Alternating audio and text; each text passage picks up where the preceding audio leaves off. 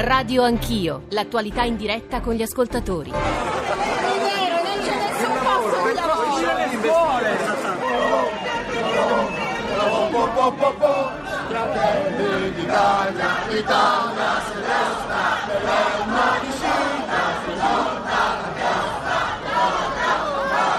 Sì, io sono per l'evoluzione. Come si fa ad abbandonarlo dopo tutte queste spese? Credo che sia un peccato che debbano distruggere una montagna per questo. Se i nostri bisnonni avessero fatto così, non avremmo valichi in tutte le Alpi, saremmo ancora più isolati. Il discorso ambientale dovrebbe prevalere su tutto il resto, questo come buona norma etica. Presenti 25, favorevoli 23, contrari 2, dichiaro l'ordine del giorno approvato. Questa decisione incomprensibile, masochista dei 5 Stelle a Torino sulla TAV. La TAP, quello sono stati costretti a dire sì e allora no per la TAV è un modo di procedere che non ha nessun senso. Per quanto mi riguarda la TAV e quindi la rinegoziazione del progetto TAV è dentro al contratto di governo. Lo abbiamo firmato e lo abbiamo fatto votare ai nostri iscritti. Diciamo che noi siamo amici delle infrastrutture, punto.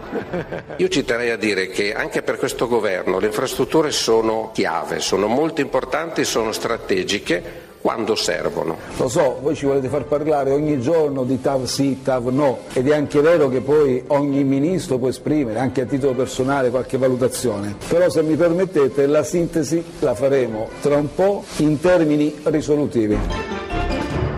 7.39, bentornati all'ascolto di Radio Anch'io, Giorgio Zanchini al microfono, grandi opere, grande tensione, titola stamane Avvenire, eh, la TAV è l'apertura del giornale radio eh, ed è stata anche la no- sarà la nostra apertura, eh, ma di TAP parleremo nella seconda parte, e cioè questo filo rosso che lega le due questioni che stanno in parte dividendo il governo, eh, stanno portando tensione all'interno del Movimento 5 Stelle. Non possiamo però non aprire con una finestra eh, sulle condizioni atmosferiche del nostro Paese, su quello che è accaduto nelle ultime 24-36 ore, su quello, eh, le, le, preoccupazioni che ci sono per le ore a venire. E come sapete ci sono stati eh, sette morti, se avete sentito adesso l'onda verde c'è l'allarme in cinque eh, regioni del nord Italia e poco fa leggendo un'ANSA scopriamo che a Genova è stato chiuso l'aeroporto per una mareggiata, quindi il percorso della nostra trasmissione eh, sarà il seguente, apertura eh, con un collegamento con la protezione civile e con il CNR perché la questione alberi è centrale, subito dopo ci occuperemo di TAV, il voto ieri in Consiglio Comunale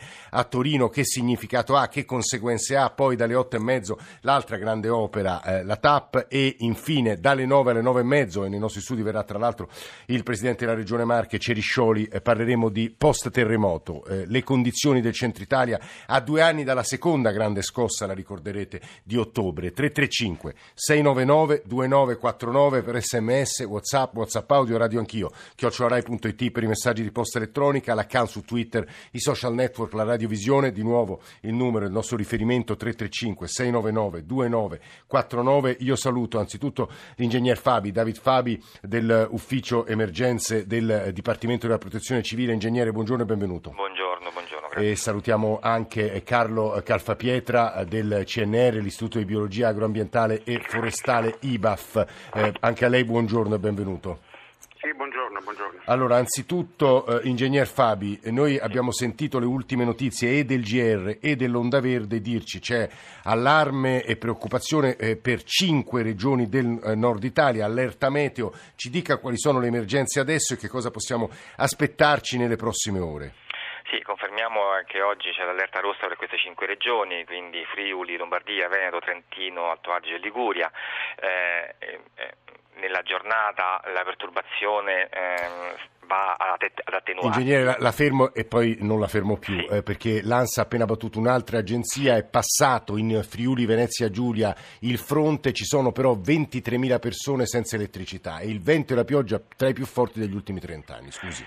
Sì, no, confermiamo i dati della disalimentazione. In realtà ieri sera, durante il comitato operativo che si è tenuto a Roma, l'Enel ce ne aveva comunicati 420.000 che comprendevano il Veneto, la Lombardia, la Toscana, il Lazio, la Liguria e il Piemonte. È un, ovviamente un effetto del vento forte, de, de, de, delle piogge, è un dato che comunque sta andando a, sta rientrando perché già della metà sono le, le disalimentazioni che ci risultano ora essere rientrate con un andamento verso la normalità nella giornata. Quindi giustamente lei mi ricordava eh, il, l'ANSA che citava le desertamentazioni che sono come dire, un, un, effetto generale di questa perturbazione. Eh, tornando alla, all'evoluzione della perturbazione, sì. oggi è prevista l'attenuazione con i nuovi modelli previsionali che verranno analizzati in mattinata che comunque andranno a confermare e a dare comunque una tendenza anche per le, per le prossime giornate.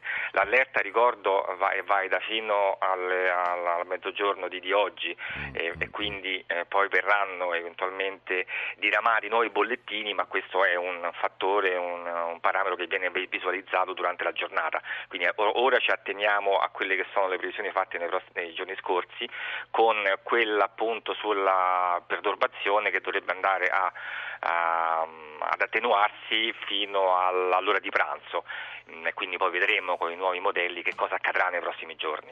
Ingegnere, grazie per questa prima voce e queste notizie. David Fabi dell'Ufficio Emergenza del Dipartimento della Protezione Civile.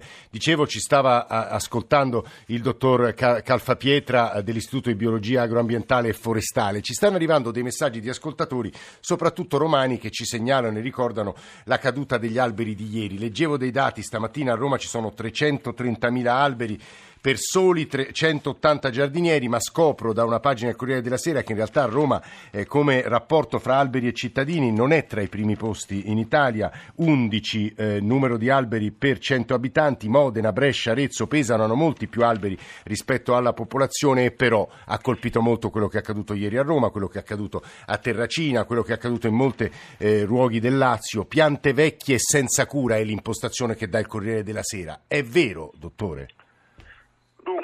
Innanzitutto buongiorno. Eh, purtroppo vediamo che con l'aumento di questi eventi estremi, insomma questo ce lo dicono i dati dei nostri colleghi climatologi, ma ahimè lo vediamo anche dalla, dalle cronache, eh, dobbiamo prendere le misure. Eh, è chiaro che è impossibile garantire diciamo, una sicurezza al 100% quando, quando, abbiamo eventi di questo tipo, questo va, va premesso innanzitutto, però eh, va anche detto che ovviamente gli alberi vanno votati come leggevo che stava dicendo eh. il, il, capo della protezione civile, io aggiungerei vanno votati bene, perché purtroppo vediamo che oggi interventi fatti male possono peggiorare le situazioni, e, mh, pensiamo a, a sbilanciamenti della chioma, pensiamo a potature non fatte regola d'arte che possono eh, far scaturire delle malattie, mi vengono in mente le carie, prime fra tutti, che quindi danneggiano il legno e quindi rendono le piante più suscettibili. Eh, scusi dottore, mi perdoni la domanda che le suonerà eh, insomma, la domanda dell'incompetente, ma perché cadono tutti questi pini? E parlo da una persona che vive a Roma.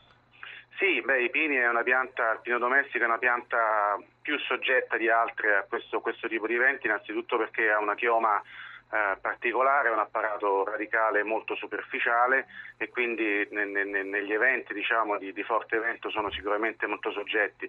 Questo mi viene in mente anche di aggiungere un fattore importante che quando vengono fatti poi degli interventi anche di abbattimenti spesso l'opinione pubblica si rivolta in maniera incondizionata e spesso anche sì. direi inconsapevole e incompetente. È chiaro che eh, pensare di togliere i, i, pini da Roma è una cosa impossibile perché fanno parte del paesaggio, della storia, eccetera, però ovviamente quello che serve è fare una, una nuova pianificazione del verde, ne parlavo proprio, parliamo di Roma con l'assessore Montanari pochi giorni fa, sì. ci siamo incontrati e è un, è ormai, eh, siamo ormai eh, a un livello di, di, rischio e comunque di, eh, di capacità con, nostri, con, le nostre conoscenze di poter ah. fare dei piani che consentano in futuro di limitare sicuramente questo tipo di situazioni e consentano anche di massimizzare quello che sono i servizi ecosistemici perché mh, mm, non mi va nemmeno che passi il messaggio che il verde ovviamente nelle città è soltanto un rischio, noi Ma sappiamo certo, che il verde eh è un investimento, è un investimento per ogni euro che noi investiamo nel verde. Ne abbiamo tre di ritorno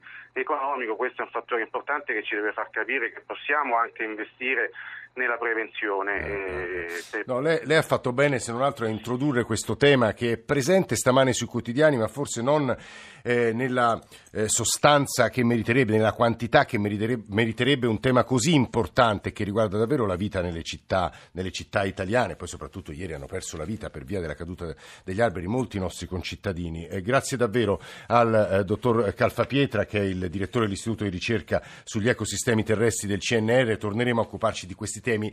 Quello che hanno detto sia Calfapietra sia Fabi ha suscitato un paio di messaggi di ascoltatori del seguente tenore. Ogni volta che piove, ogni volta che arrivano degli eventi atmosferici così pesanti, non soltanto finiamo a mollo, ma il eh, territorio italiano mostra tutte le sue eh, carenze, altro che soldi per la TAV e la TAP. Torniamo qui, torniamo a Torino, abbiamo aperto con una copertina che dava conto di tutte le voci di ieri, due fronti contrapposti, quello dei Notav ieri a leggere le cronache in minoranza, quello della città, degli attori sociali, delle parti sociali che invece ieri hanno, eh, devo dire, non salutato, hanno, eh, ri, hanno dato un rilievo molto negativo al voto espresso dal Consiglio Comunale torinese. Paolo Foglietta, buongiorno, benvenuto. Commissario straordinario del governo per la Torino-Lione, presidente dell'osservatorio per l'asse ferroviario Torino-Lione. Qual è lo stato delle cose? Lei ha scritto in un'intervista in questi giorni che continua a cercare il ministro Toninelli in vano. Foglietta, che sta succedendo? io sono stato nominato dal governo precedente, sono in carico fino alla fine dell'anno e come prassi e come è esplicitamente scritto nell'incarico, il commissario di governo, che non è un maggiordomo, riferisce direttamente al Presidente del Consiglio e al Ministro delle Infrastrutture. Visto che dall'insediamento che io sto cercando di parlargli, anche per ricevere indicazioni e indirizzi in merito, e non ho mai ricevuto neppure un, da una segretaria una telefonata per fissare un appuntamento, io naturalmente eh, sono un pochettino irritato e proseguo sulla base degli indirizzi che ho ricevuto dal mandato del Presidente della Repubblica e dal governo precedente. Eh, mi pare una situazione un po' paradossale, anche perché intanto lo Stato continua a pagarmi per fare il mio lavoro. Ecco. Senta Foglietta, lo stato delle cose, il voto da quello che leggo eh, stamane in Consiglio Comunale di Torino non ha, eh, non ha efficacia vincolante per il governo, è solo un'indicazione che ha un peso, ha un rilievo. Eh, il punto mi sembra sia quello del tunnel di base. Il Movimento 5 Stelle non vuole il tunnel di base, eh, ma dal punto di vista poi dei lavori e eh, delle intenzioni francesi, questo tunnel di base si farà o no? Foglietta. I francesi hanno sempre confermato, ultimo Macron eh, eh, a Lione al settembre dell'anno scorso, ripetuto dalla Born, ripetuto dal loro rapporto Duron sulla mobilità eh, che va adesso in Parlamento francese che la eh, Torino-Lione come sezione trasfrontaliera non è in discussione, non è mai stata in discussione. I trattati eh, internazionali i francesi li rispettano e su questo l'hanno sempre dichiarato e continuano a ribadirlo. Ecco, Quindi non è in discussione il tunnel di base, non lo è mai stato da parte dei francesi. Doveva essere con noi, Foglietta, la fermo un secondo, la capogruppo del Movimento 5 Stelle nel Consiglio Comunale di Torino, Valentina Sganga, ma poi nella notte ci è arrivato un messaggio e stamane non, non poteva essere eh, con noi. Da quello che capisco, da quello che leggo dalle cronache, mi rivolgo a uno dei sindaci che in questi anni ha avuto uno dei ruoli più significativi, mi sembra eh, posizione contraria alla Torino-Lione, ma sempre con attenzione, prudenza e volendo vedere le carte e partecipare dei processi eh, formativi eh, delle decisioni finali. mi riferisco al sindaco di Villardora, Bassa Val di Susa, Mauro Carena. Buongiorno sindaco, benvenuto. Buongiorno buongiorno agli ascoltatori. Leggevo eh, dalle cronache, lo dico a beneficio degli ascoltatori che non conoscono nei dettagli la questione del TAV, della TAV, che eh, la conclusione potrebbe essere la seguente. Tra poche settimane Danilo Toninelli, il nostro ministro delle infrastrutture, dovrebbe ricevere la conclusione dell'analisi costi-benefici e il punto di caduta potrebbe essere quello di una riduzione dell'impatto dei lavori, il progetto verrà alleggerito, ma in ultima analisi l'alta velocità si farà. Il punto nodale resta quello del tunnel di base. Sindaco Carena. Allora, io credo che su questa vicenda bisogna fare chiarezza, non, non, non se ne può più di vedere usare eh, l'alta velocità come un argomento politico. L'alta velocità non è né di destra né di sinistra, essere contrari all'alta velocità non significa essere né di destra né di sinistra. Mm. Eh, io sono un amministratore locale, le posso dire che si è cominciato a parlare di questo tema nel 91, sì. c'erano dei flussi di traffico tutte le previsioni sui flussi di traffico sono incredibilmente state sbagliate. Cioè noi abbiamo il traffico delle persone sulla linea Torino-Lione che è stato sospeso. Lei oggi prende un pullman a Bardonecchia sì. per andare in Francia, dopodiché tutte le previsioni sono state smentite. Quest'opera è il tema che io pongo da amministratore locale che eh, come dire, vuole ragionare sulle carte. Sì. Non è soltanto un tema ambientale, sono preoccupato per il mio territorio. Certo sono preoccupato per la salute dei cittadini, su cosa significherà sulle falde acquifere o quant'altro. Lasciamo perdere questo, perché se no mi dicono che io faccio un ragionamento locale di base. Io mi chiedo che cosa si pensa che succeda tra Kiev e Lisbona, quali merci porteremo. Noi oggi abbiamo una capacità di 20 milioni di tonnellate di merci che mm. possiamo portare, già oggi, ne portiamo 3. Non ho la domanda. Perché devo fare un'opera che al di là dell'ambiente, che al di là della salute, i dati oggi, i dati tecnici, non le opinioni, ci dicono che non è utile.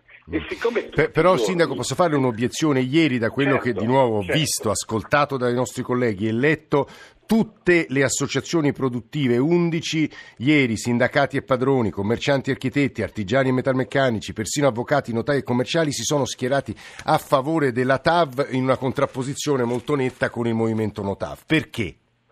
Allora, perché c'è questo equivoco di fondo, e cioè si dice siccome la politica non riesce a creare lavoro, siccome la politica non riesce a fare occupazione, siccome abbiamo bisogno di rilanciarci e di fare investimenti, la panacea di tutti i mali è il TAV. Ah. Ma lavoro lo si può fare anche, visto che i soldi non ci sono per tutto, mm. eh, mettendoci a posto con l'assetto idrogeologico, mettendoci a posto sulla sanità, investendo nella sicurezza delle scuole, facendo trasporto locale. Lì le imprese possono lavorare, magari le imprese locali possono lavorare magari la nostra gente trova lavoro. Cioè invest- investire altrove altrimenti, ci sta dicendo non questo sindaco Carena. Se non si fa il TAB, sì. torniamo al Medioevo, non uh, si investe, c'è una regressione economica. Io sto dicendo da buon padre di famiglia che se ho dei soldi limitati, e anche ne avessi tantissimi sarebbe uguale comunque, cerco di investirli in qualcosa che mi serve. Quindi al no, di là no, della Sindaco, è molto, salute, è molto chiaro. Gia, Gianluigi da Milano devo dire che di, di, ci ha appena scritto e basta con questa storia dei flussi di traffico, è un ragionamento sbagliato, noi prendevamo tutti l'aereo per Roma, oggi con l'alta velocità prendiamo il treno, è l'offerta competitiva che crea la domanda. Che faccia l'amministratore di condominio, il sindaco di economia non capisce niente, ora lasciamo stare queste, queste offese finali che ci risparmiamo volentieri. Eh. Eh, Paolo Foglietta, commissario straordinario per il governo. Un minuto Sal- e mezzo. Eh. Saluto Mauro Carena sì. e confermo che ha completamente torto, nel senso che i dati e i fatti sono argomenti testardi, dicono che ci sono 44 milioni di tonnellate che passano ai valichi con la Francia, questo è l'ultimo dato del 2017, contro i 38 che passano ai valichi con la Svizzera. La differenza è che mentre il 97% dei traffici ai valichi con la Francia passa su camion e solo il 7% passa su eh, ferrovia, in Svizzera il 70% passa su ferrovia e il eh, 30% passa su camion. Vuol dire 3 milioni e mezzo di tir che è il record assoluto che noi abbiamo ai valichi con la Francia, non è mai successo così tanto. Quindi, intanto non è vero che non esista il traffico, anzi è in aumento. Nel 2017 abbiamo avuto il record di quello che è stato l'interscambio economico con la Francia, con la Spagna, con il Portogallo, con l'Inghilterra. Quindi vuol dire che intanto questo dato non esiste. Foglietta, le, mh, questo breve scambio di, eh, ci, di opinioni molto molto civilmente espresse e estremamente distanti, come chiunque abbia ascoltato ha potuto notare, tra Mauro Carena, sindaco di Villardora, e Paolo Foglietta, commissario straordinario del governo per eh, la Torino-Lione, governo passato, ci dimostra che dovremo tornare sulla TAV. Ora parleremo di TAP, subito dopo il GR1 delle 8. Grazie per ora per l'ascolto.